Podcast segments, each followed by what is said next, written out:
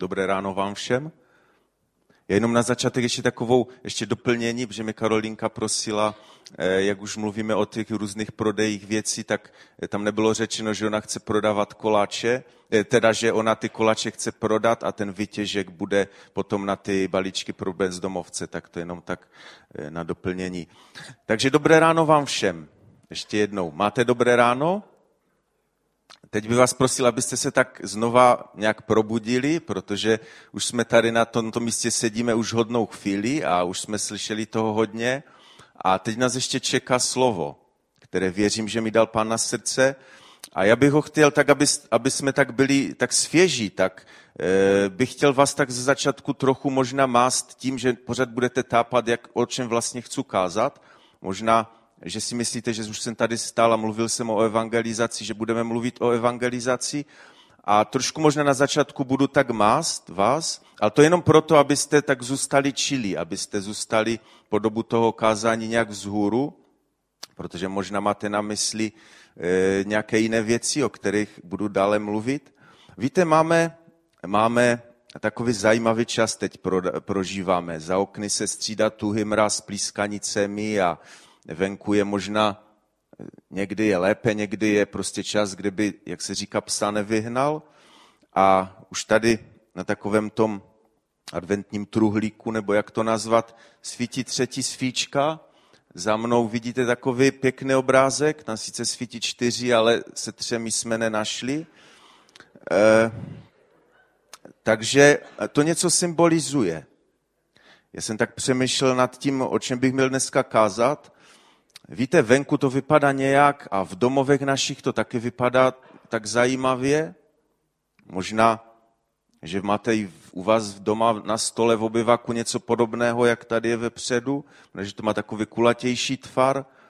E, možná, že něco máte i pověšené na dveřích, možná máte už doma vygruntované, možná, že se už vaše okna e, lesknou čistotou, Možná jste už zapracovali na prachu, který se vám za ten rok usadil v různých škvírách a už jste ho teď nějakým způsobem vymytili, zneškodnili a možná se už vám celým domovem líne taková nádherná vůně eh, čerstvě napečeného vánočního cukroví a možná eh, to ještě tak není a možná se na to celé ještě chystáte. Já nevím, prožíváte to taky tak?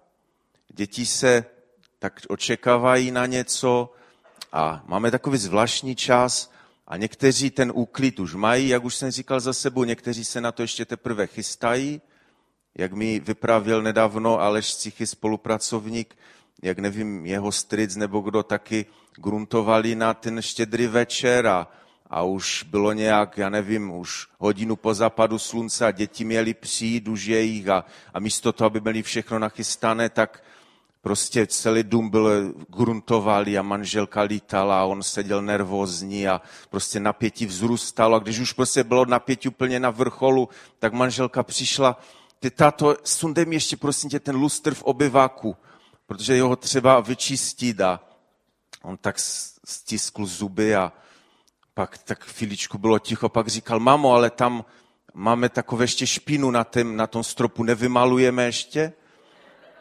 A Možná, že znáte i sami takové příběhy. A e, co jsem ti chtěl říct, prožíváme takové zvláštní období roku. Do konce roku nám zbývá kolik tři nebo dva týdny a možná máte v myslích, co ještě máte udělat, co chcete ještě nakoupit a možná ani nevnímáte kázání, protože přemýšlíte, že budete pojedete dneska do Ostravy, do shopping parku a bych vám neradil, že stejně tam nedojedete, protože celá Severní Morava má stejný nápad. A prožíváme čas adventu. Vím, že jste se teďka zasmali, že jste se probudili, že mě začnete zase vnímat. Prožíváme čas adventu. Já jsem si nalezl na internetu, co to vůbec advent je. Možná, že budu nosit dříví do lesa.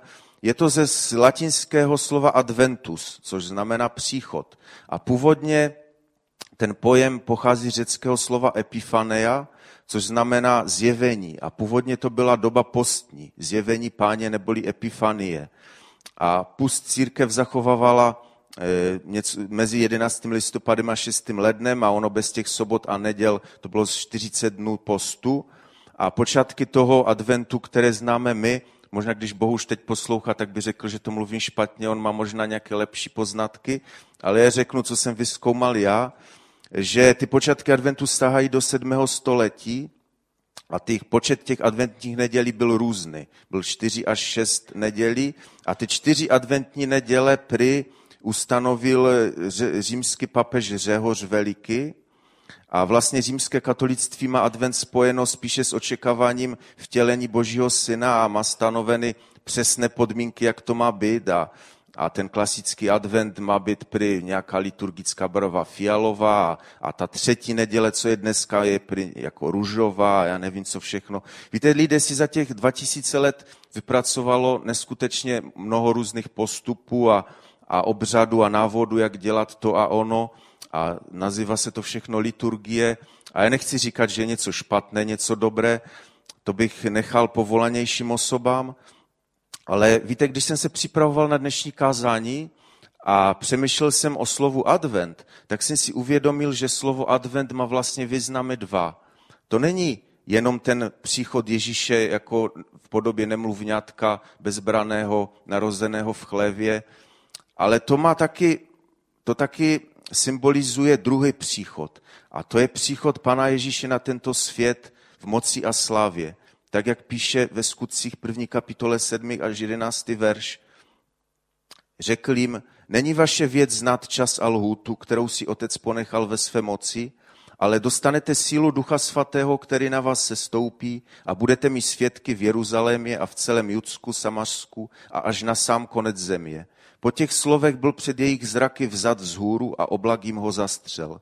A když upřeně hleděli za, k nebi za ním, jak odchází, hle stáli vedle nich dva muži v bílém rouchu a řekli, muži z Galileje, co tu stojíte a hledíte k nebi?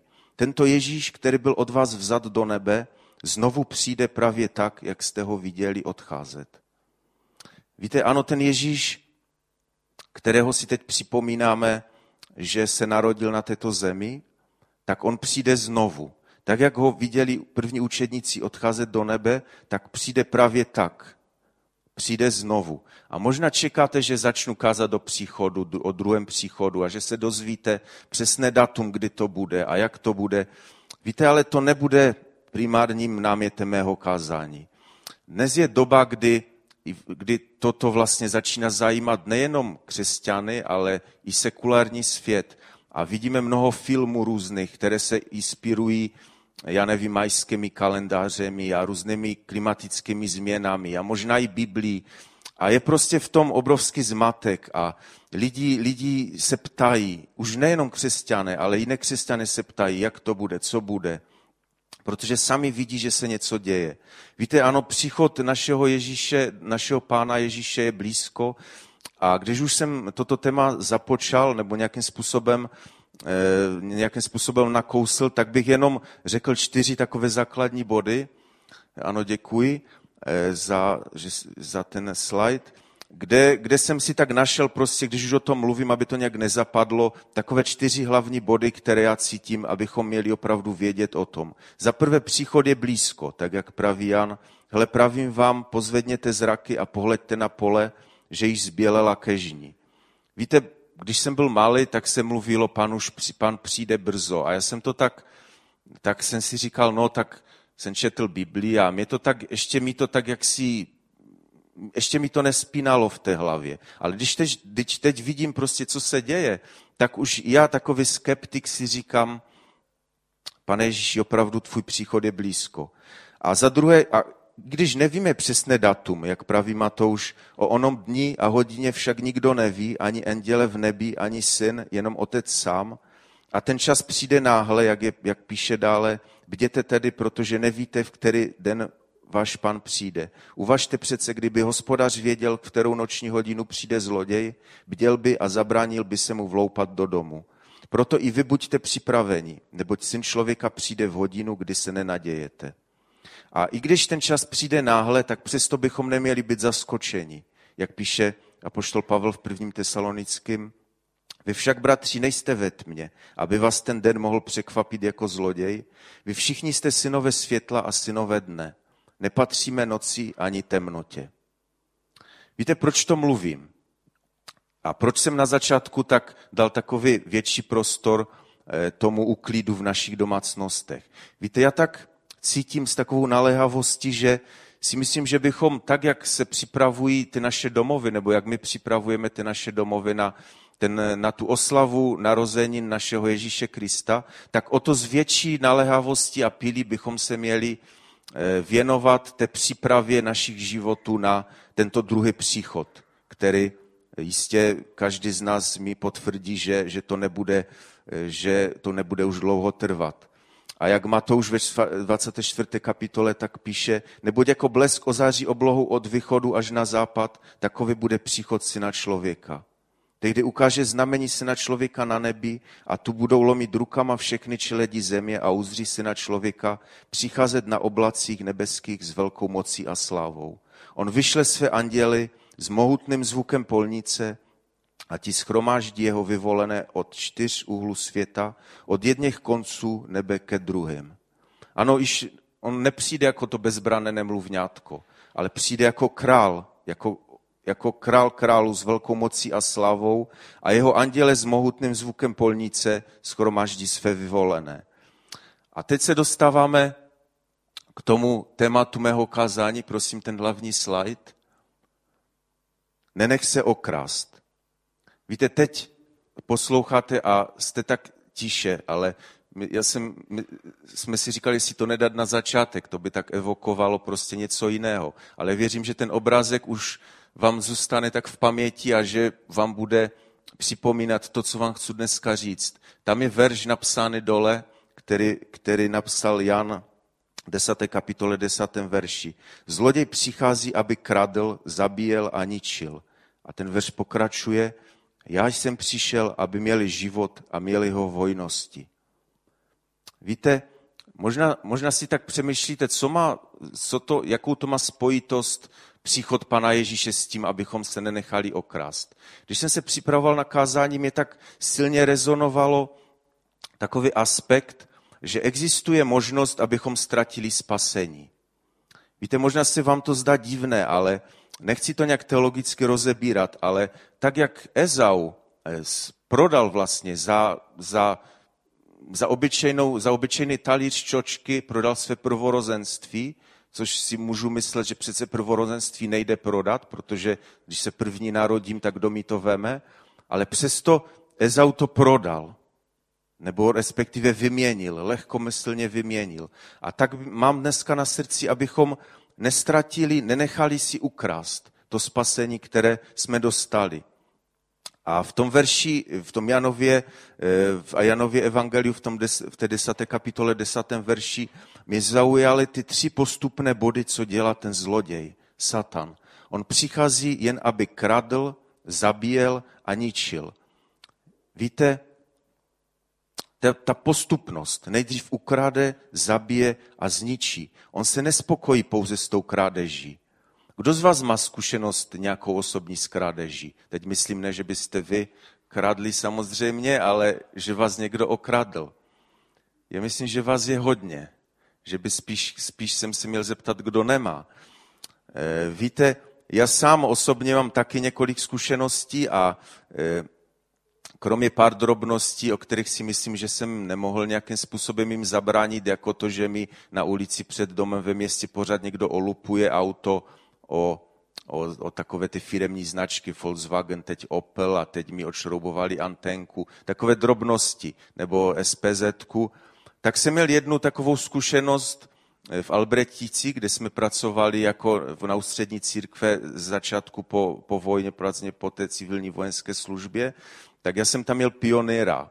A my jsme jezdili, jelikož to je taková oblast, kdo to znáte, u Rudka Bubíka, tam, tam do obchodu je daleko a my jsme třeba na svačinu sjeli na tom pionéru něco koupit. A tam prostě se začaly ztrácet věci v, v té stodole, kde jsem to měl. Ukradli tam Petru Bubíkovi sekačku, já nevím, co ještě. A oni mi říkali, ty schovej si tu motorku, protože ti to taky ukradou. Já říkám, kdo by chtěl motorku? Na opravdu, za nějaký čas prostě motorka zmizela a už jsem ji od té doby neviděl. Víte, ale měl jsem prostě, byl jsem nějakým způsobem varován, proto to říkám ten příběh, že kdybych poslechl to varování, tak tu motorku dneska mám a možná by jí můj syn byl rád. Víte, ale o zloději, o kterém se snažím dneska kázat, jemu nejde o naše auta o motorky. On nemá zájem o naše investice a naše peníze a nejde mu ani o náš dům, protože on nebydlí v domech, které jsou zděné a nepotřebuje ani naše peníze. On má zájem o duchovní poklady, o, o věci, kterých si cení Bůh a které mají většinou hodnotu. Víte, co například vlastní smysl života? Eh, Bůh nás stvořil, abychom, chválili, abychom ho chválili na věky. A abychom tu chválu započali už na této zemi. Víte, ďábel má takovou jasnou strategii. On chce uchvátit muže a ženy, kteří kráčejí po ulicích našeho města, muže a ženy, kteří mají obrovský potenciál a chtějí, chce prostě, aby ti, chce jim změnit jejich vnitřní prostě smysl života a chce udělat z těchto lidí prostě osoby, kteří mají skelný pohled a kteří bez smyslu kráčí našimi ulicemi. Mnozí tu vnitřní vzniklou prázdnotu, vykradenou, se snaží zaplnit nějakým materialismem a, a snaží se o nějakou kariéru a sbírají nějaké potěšení, nebo se obratí k drogám a alkoholu. A to samé dělá i mezi křesťany. Eh, mám teď na mysli takovou tu první lásku. Víte, byly v našich životech a v mém určitě, kde byla taková první láska, taková, takové nadšení, taková horlivost pro pána. A tak cítím, že v poslední době, jak kdyby toto mizelo, jak nám to ďábel chce nějakým způsobem ukrást, jak prostě nás chce zastavit při tom kázání Evangelia, jak, jak klade na první místo takovou stydlivost, že prostě se více stydíme, než že bychom měli touhu za ztracenými. A chladne láska mnohým, jak píše o tom Matouš v té zmiňované 24. kapitole. A tehdy mnozí odpadnou a navzájem se budou zrazovat a jedni druhé nenávidět. Postanou lživí proroci a mnohé svedou, protože se rozmůže nepravost, vychladne láska mnohých. Ale kdo vytrvá až do konce, bude spasen. Víte, další věci, která, která mě tak napadá, kterou mám na srdci, je čas. Každý, má, každý z nás má stejný, stejný čas, ať to je nějaký manažer ve velké firmě, anebo nějaký bezdomovec, který se bezcílně potlouká eh, ulicemi města. Víte, já osobně tak cítím, že mám, nebudu to nějak rozvádět, ale prostě mám teď určitý čas, kdy se můžu věnovat výchově mého syna. Je malý a prostě to, co řeknu, tak bere bez nějakých výhrad. To, co řeknu, tak tomu věří, bere mě za autoritu. A tak si uvědomuju, že ten čas, který mi Bůh dal, nebude trvat věčně. Přijde čas, kdy, kdy Jindříšek vyroste, bude jednat více samostatně a ten můj názor bude vnímat jako jeden z mnoha. A ten čas už se nikdy nevrátí, ten, který mám teď. A tam cítím takovou velkou naléhavost, že ho nesmím promarnit, protože my, a navíc, jak se říká o Češích, že si necháváme vše na poslední chvíli, ďábel to opravdu umí zneužít.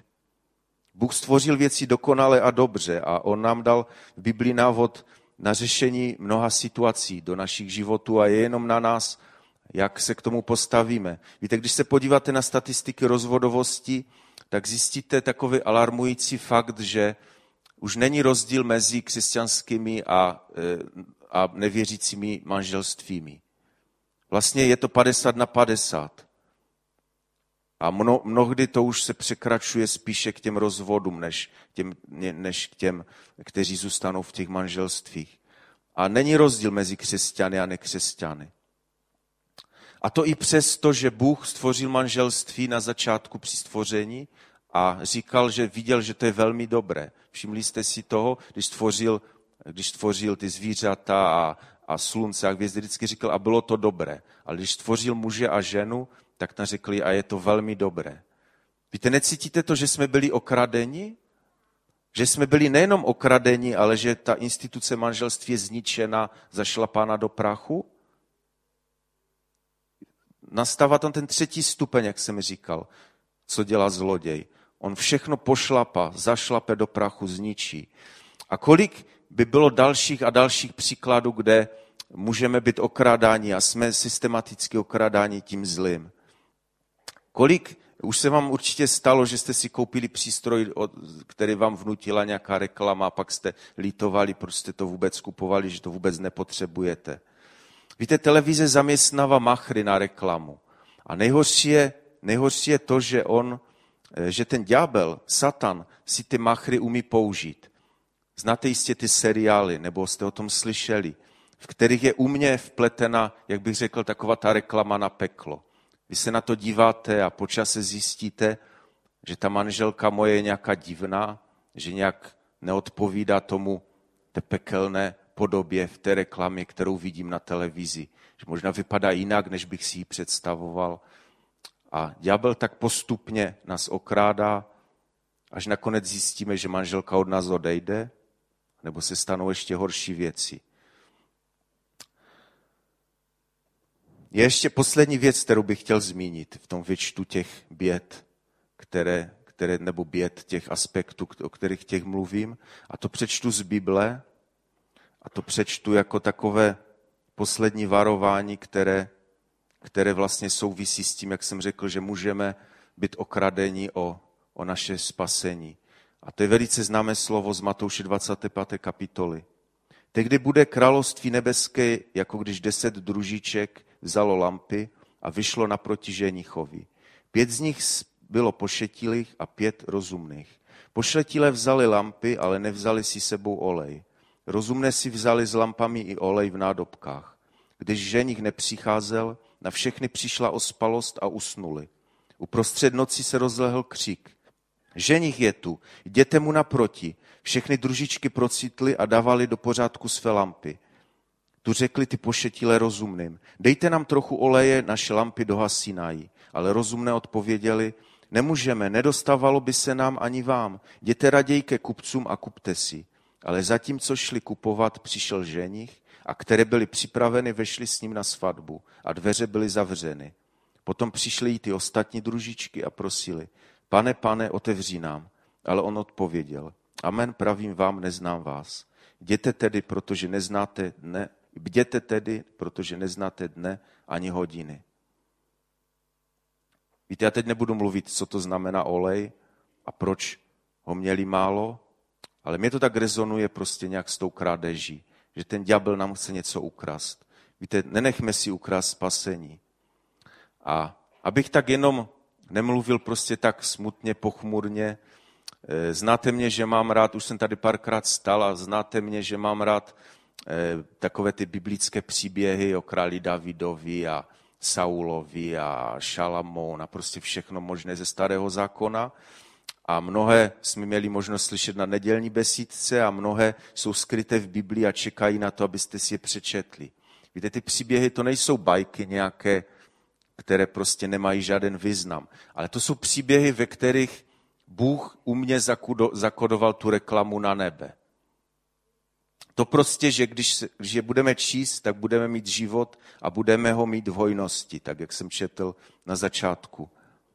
Eh, povypravím vám dneska takový méně známý příběh z Davidova života a je to o jednom z jeho takových slabších momentů.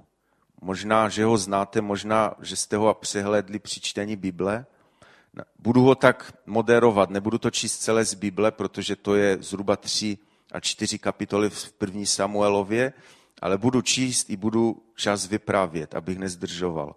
Je to, začnu číst první Samuelovi z 27. kapitoly od, prvních, od prvního do 12. verše. David si řekl, kteréhokoliv dne mohu být zahuben Saulovou rukou. Nezbývá mi nic lepšího, než uniknout do pelištejské země. Saul mě nechá být. Přestane mě po celém izraelském území hledat tak mu uniknu z rukou. A David hned přešel spolu se svými šestisty muži k Akíšovi, synu Moakovu králi Gatu. David se usadil u Akíše v Gatu, on i jeho muži, každý se svou rodinou. David se svými dvěma ženami, Achinoamou izraelskou a Abigailou karmelskou, ženou po Nábalovi. Když Saulovi ohlásili, že David uprchl do Gatu, už ho dal nehledal. David řekl Akíšovi, jestli jsem získal tvou přízeň, keže mi dáno místo v některém z venkovských měst a já se tam usadím. Proč by měl tvůj služebník sídlit s tebou v městě královském? Akíš mu dal onoho dne Siklak. Proto náleží Siklak judským králům dodnes.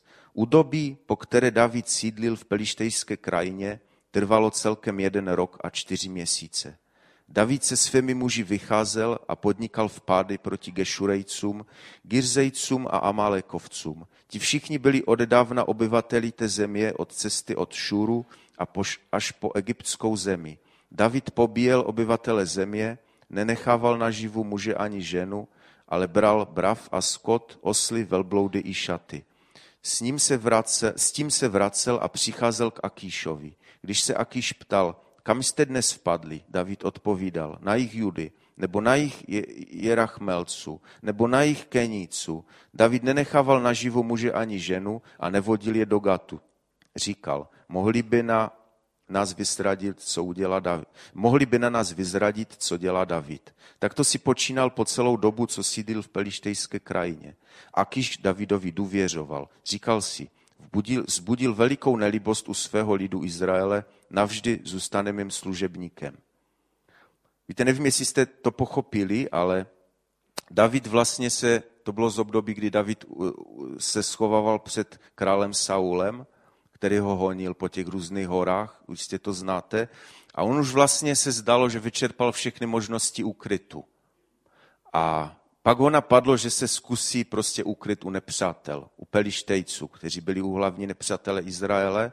A on prostě tam šel k těm pelištejcům, poprosil toho krále, eh, toho krále Akíše, jestli by tam nemohl být. Měl celou družinu, bylo vlastně 600 mužů, jsme četli, a kromě nich ještě měli své ženy eh, vlastně a svůj majetek a svůj dobytek a všechno možné. Eh, své syny, dcery, své starce a e, takové věci. A taky, jak, jsme, jak jsem teď četl, se tam nechoval nějak příkladně v té zemi. Vlastně dělal věci, které, o kterých si myslím, že Bůh po něm nechtěl. A navíc, vlastně když mluvil s tím Akíšem, tak jednal převráceně, vlastně lhal mu. A dělal věci pro svůj prospěch, a prostě, jak jsem řekl na začátku, bylo to takové období možná neúplně nějaké světle v Davidově životě. A najednou se stala zajímavá věc. Pelištejci se rozhodli táhnout proti Izraeli a ten pelištejský král Akíš řekl Davidovi, teď to přečtu z Bible, jistě víš, že potáhneš se mnou v šiku, ty i tvoji muži. David Akíšovi odvětil, však poznáš sám, co tvůj služebník udělá. A kýž na to Davidovi řekl, ustanovuj tě tedy svým osobním strážcem po všechny dny. Víte, on chtěl, Akiš jako král těch pelištejců chtěl napadnout Izrael v čele se Saulem a vlastně řekl Davidovi pod se mnou. David řekl, jo, já jdu. Ale to se nelíbilo, jak bychom to četli v Biblii, můžete si to přečíst potom doma celé. Eh, nelíbilo se to těm generálům pelištejským. Oni vlastně, mi to tak připadá, jak jediní měli rozum v té situaci a vlastně říkali tomu králi, tomu svému králi, ty prosím tě, co děláš, jako proč ho chceš se mnou tu hordu vzít? Prostě teď oni neslyšel z ty písničky, co zpívali o Davidovi, že Saul pobil své tisíce a David své desetitisíce a, a vždyť přece mezi těmi desetitisíci, co David pobil, ty to jsou naše rodiny, jako co, prosím tě, eh, blbneš, co, co to chceš udělat. Na marně se ten Akiš snažil je přesvědčit o té eh, loajalitě Davidové, nepodařilo se mu to a prostě David s nimi do boje nesměl. No a tak on se vracel s tou celou družinou zpátky do toho Siglagu, do toho města, které měli v té pelištejské zemi a stala se zajímavá věc. Když přicházeli, vlastně tak si představují, že viděli na obloze nějaký kouř.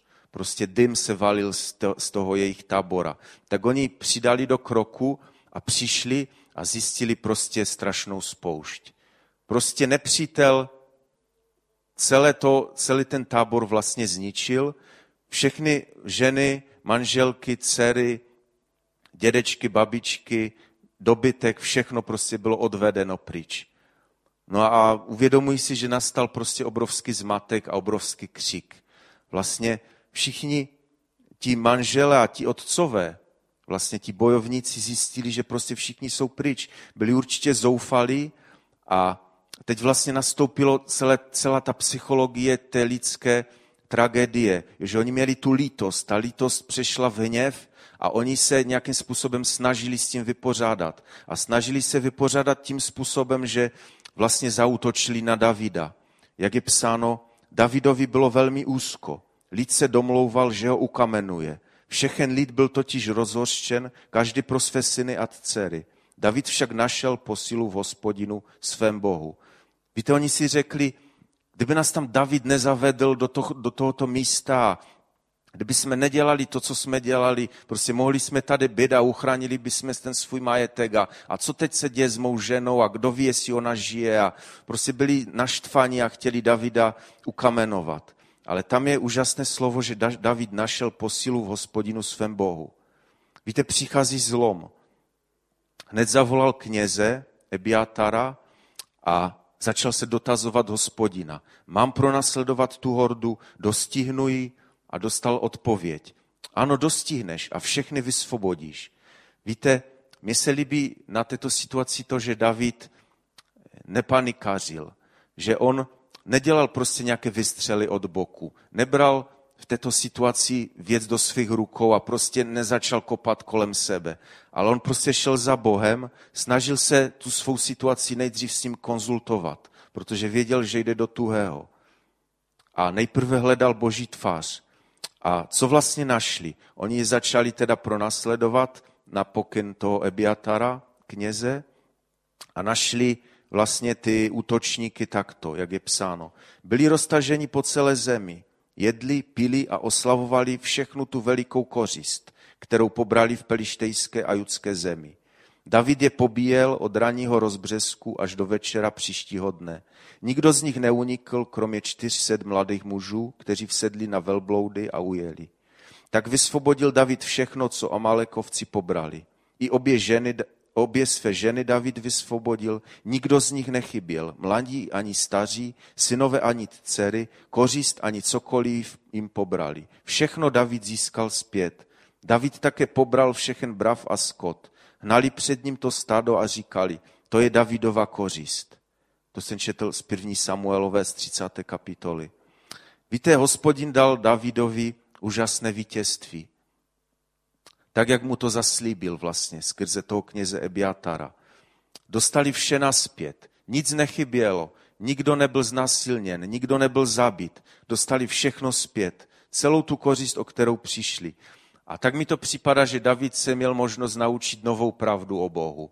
Tak, jak o něm zpíval ve svých žalmech, jak je unie úžasná skála, jak je jeho spasení, tak on vlastně zjistil, že Bůh je ještě úžasnější než všechno, o čem psal že vlastně hospodin navrací ukradený majetek.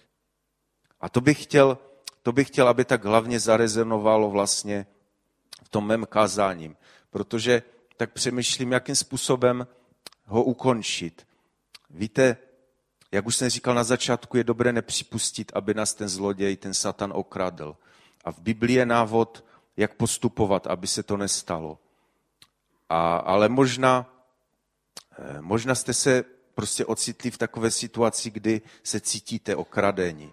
Možná jste byli okradeni o fungující manželství, možná vás nepřítel okradl o vaše děti, které teď patří satanu. Možná jste byli oloupeni o smysl života, možná tak nějak tratíte tu první lásku, o které jsem mluvil na začátku. Možná bylo ukradeno vám něco jiného a myslíte si, že nic na světě už nemůže způsobit to, aby vám byl zpět ten majetek navrácen. A možná si myslím, že si také uvědomujete ten svůj podíl víny na tom, co se stalo. Uvědomujete si, že kdybyste jednali jinak a o tento majetek byste jiným způsobem pečovali, že by se to nestalo. A možná hořce plačete a litujete všeho toho, co se stalo a, a tak si uvědomujete ve svém nitru, že to nejde vzít, že to nejde vzít zpátky. Ale já bych vás chtěl tady z toho místa tak povzbudit, abychom tak jednali podle toho příkladu, který udělal David. Abychom abychom se nechovali jak ti muži z té jeho družiny. Abychom se nesnažili prostě ventilovat tu svou lítost, měnit ji na zlost a prostě ventilovat ji a ukazovat, kdo za to může a prostě ničit věci vlastně ještě víc, než zničeny jsou. Pojďme být takový, jak, jak byl vlastně David. Jak hledal, jak jsem mohl číst, jak hledal tvář hospodina a věřit v to, že Bůh má prostředky na to, jak tento ukradený lub získat zpátky. Víte, ten příběh, který jsem četl, tam není nadarmo. Já si myslím, že on je napsaný právě pro tyto případy. Víte, eh, Bůh nám dává zbraně, jako jsou víra a modlitba a eh, jak je psáno v 1. Petrově 5. kapitole 5. verši, Bůh se staví proti pyšným, ale pokorným dává milost. On dává milost.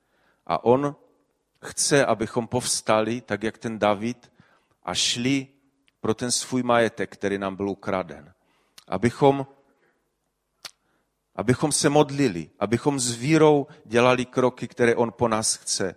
Abychom prosili Pána o, o vůli, kterou má pro naši situaci. Aby nám dal zjevení, co máme dělat. Tak jak zjevil Bůh, jak zjevil Bůh Davidovi skrze toho kněze Ebiatara, co má udělat. Víte, Pojďme bojovat za svůj ukradený majetek. Pojďme se modlit za milost. Pojďme prosit za milost. A také nenechme se okrást o věčnost, tak jak jsem řekl na začátek, na začátku, o věčnost s pánu.